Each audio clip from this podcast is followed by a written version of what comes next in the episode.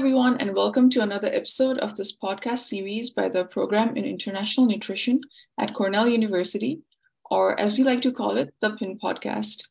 In this series, trainees in PIN interview leaders and rising stars in the field of international nutrition and global health. Today on the podcast, our interviewers include myself.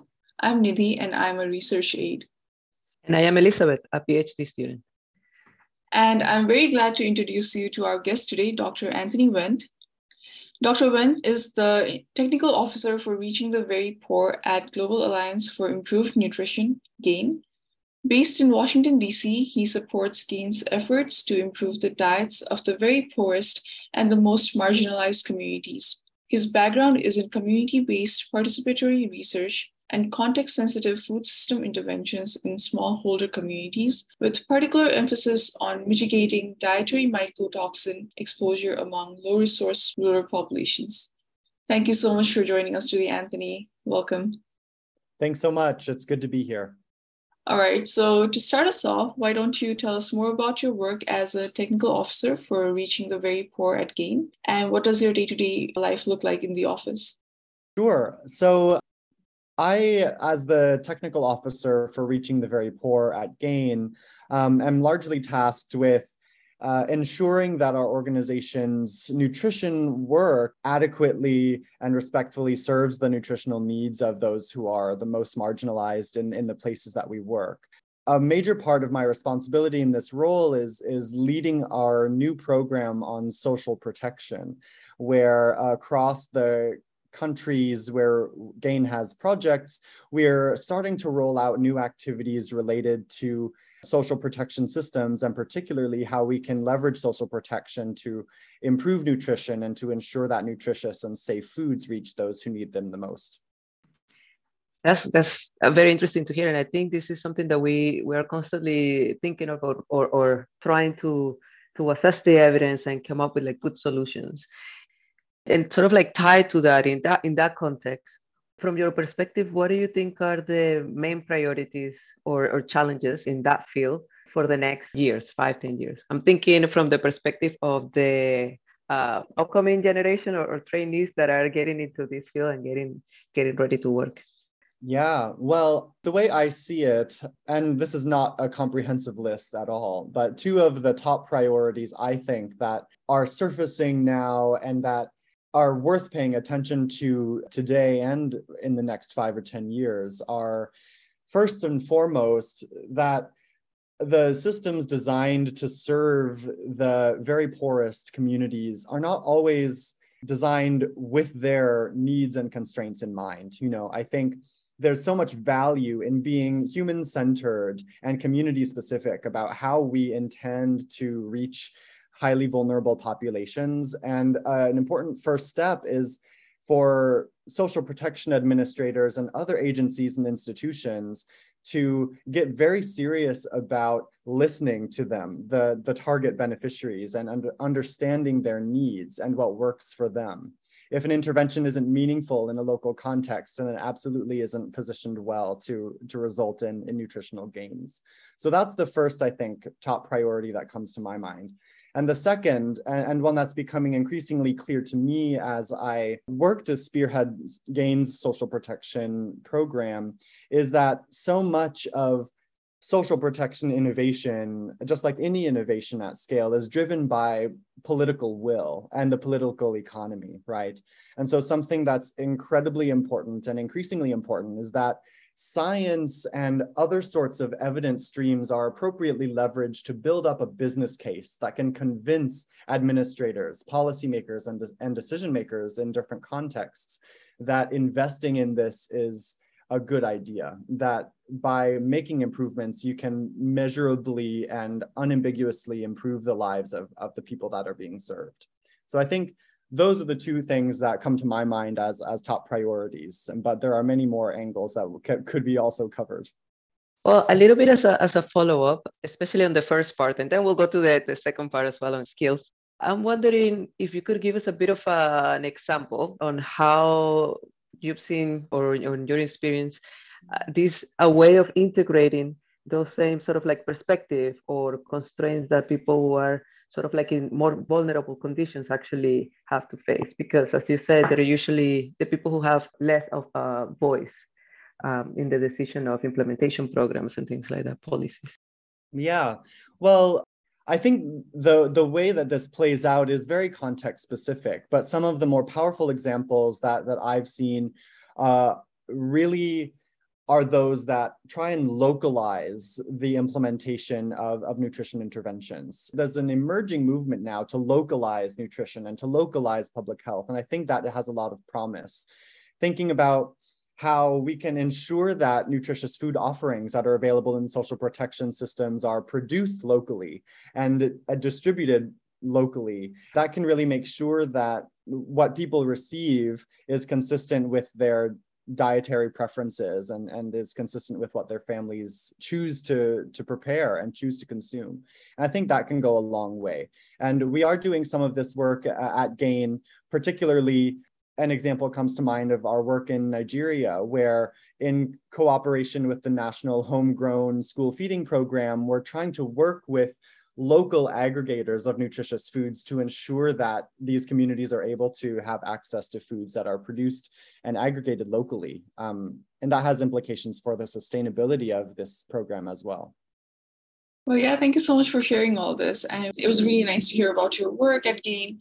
And then I guess like this next question is geared more towards the upcoming professionals in international nutrition. So going back to your days as a trainee, what are some skills that you gained during your PhD work that helped you in your current work at GAIN right now? Yeah, that's a wonderful question and, and a topic I love talking about because my time as a, a trainee at PIN, and particularly as a TCI scholar at the Tata Cornell Institute for Agriculture and Nutrition, was incredibly impactful for me and, and important for my career trajectory.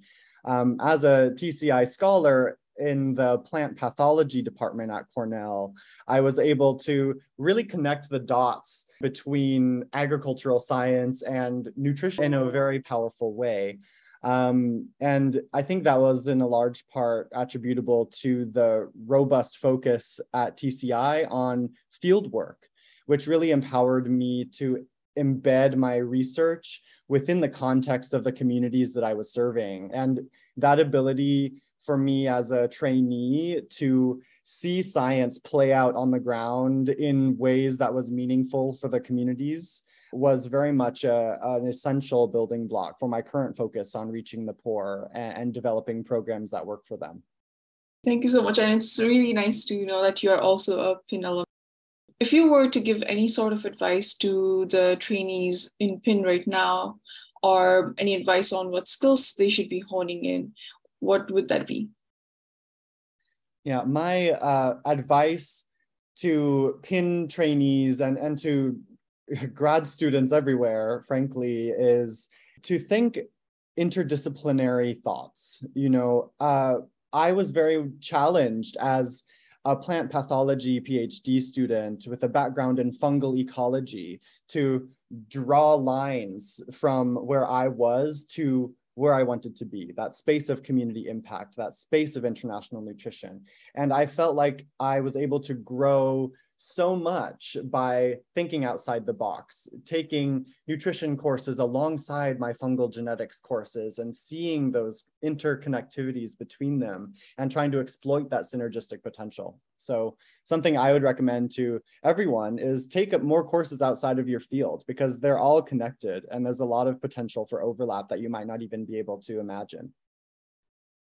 Well, thanks so much for, for that perspective. I think uh, that probably resonates with a lot of us that have mixed different backgrounds uh, before coming to the to the division of nutritional sciences. So we're all trying to see how to connect those dots, how to make sort of different perspectives and, and, and skills uh, to connect and, and have a meaningful consequence in the public policies and, and nutrition. And so I have a follow up on some of your earlier comments about this idea of presenting our uh, research ideas or plans or interventions as a way that convince policy makers, decision makers, administrators, and things like that that are not that are not having really a, a scientific background, perhaps.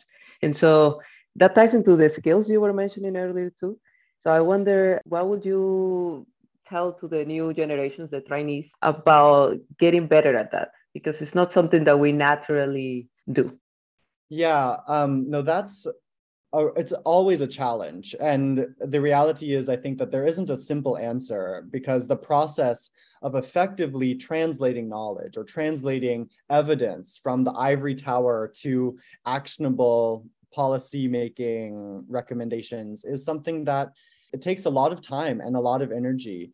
But I'd say that for me, my foray into translational research as a discipline, as a topic, was really instrumental in allowing me to understand how data and numbers translates into decisions. You know, there are a lot of practical realities that aren't hard to imagine. You know, governments and decision makers are interested in in their bottom line, in their budgets. They're interested in making the citizens in their jurisdiction happy and make them feel empowered and make them feel comfortable. So I think something that is always uh, in my mind is how do we connect our evidence to these clear cut priorities that you know will impact decisions and that you know have weight and merit in a, in a decision making process. So thinking about translational research and categorizing one's decisions into, into really actionable insights is, is really a powerful way to do it.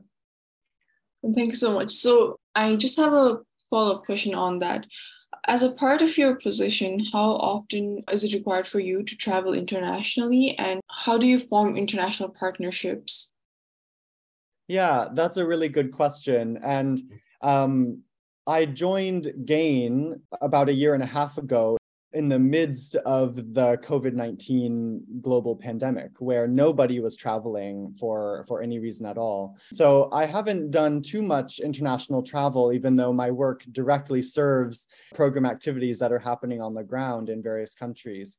But I have since COVID has declined in its severity or public importance, uh, been able to travel to some field locations uh, and am planning to travel more actively to field sites. Um, there is a lot of travel inherently involved in my work and important to my work because all of the work that I do is very much in the service of local communities. And so having the ability to step foot in that community context and really personally understand the needs and constraints of a system or of a population is essential. But at the same time, I and Gain and many of us are reckoning with this idea of whether it is important or essential for people in rich countries or from privileged backgrounds to be traveling far distances and whether or not we can actually empower and embolden local communities, local scientists, local researchers to be doing that work.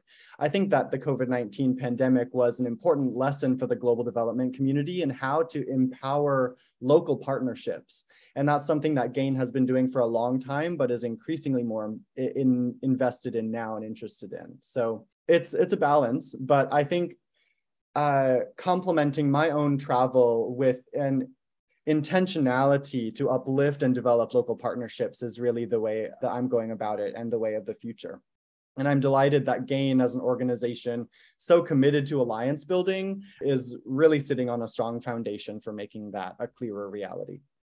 This is great to know. I think uh, it's true. Uh, this idea of hybrid work and, and sort of like offline, in person, I think has uh, had a great impact, not only in global development, but in our sort of like local daily lives.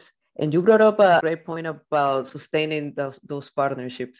And so something that often comes up in sort of like trainee discussions is uh, the idea of networking or purposely connecting with people. And so we were wondering, in your experience, how does that work? What is, what is sort of like your insights? Yeah, well, networking is uh, important for many of us and for many things. It's not something that I feel I'm particularly good at, frankly, but I do make an effort because I'm so driven by connection, right? And I think there's so much value and promise in, in good partnerships, even thought partnerships. For me, the way that I've gone about networking is by finding academic spaces, academic communities that really are consistent with my interests.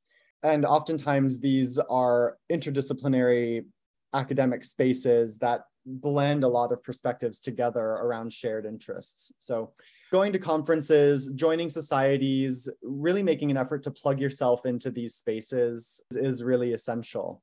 Well, I think I think we are wrapping up. So in this podcast, we have the our traditionally last question or two questions um, for a bit of a fun ending. And so the question is, what is the worst and best thing about your job? Mm, well, uh, I'll start with the best. Uh, the best thing about my job is that I get to really see how the sorts of programs play out in local contexts and how they result in uh, in nutritional gains. I think there's a lot of power in thinking through a program from design through its implementation and through its evaluation. And, and as part of GAIN, which is a highly programmatic organization, we're able to really see a direct line from our conceptualization to impact. And that's a, a really powerful thing. So that gives me a lot of satisfaction. And I love seeing how these programs that we do and as part of the consortia that we're involved with really impact people's lives meaningfully. The the worst thing about my job, well, I think I, I can't I can't say anything is particularly bad about my job. I love Gain and I'm very satisfied there. Um, but something that I do think is a bit concerning is that I am so far distant, so far removed from the places where, where my work is implemented on the ground.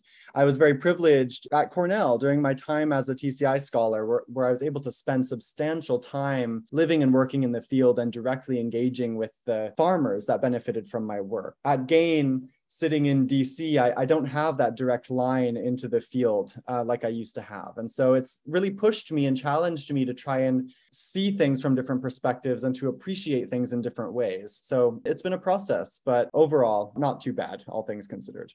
Well, thank you so much for sharing all this, Dr. Wenndt. And it was really nice to have you, although virtually, back at Cornell and PIN. And once again, thank you for joining us. Do you have any closing remarks for our audience? No, uh, I think I've said my piece, but I just wanted to thank you both for the opportunity. This has been a lot of fun. I'm looking forward to the seminar.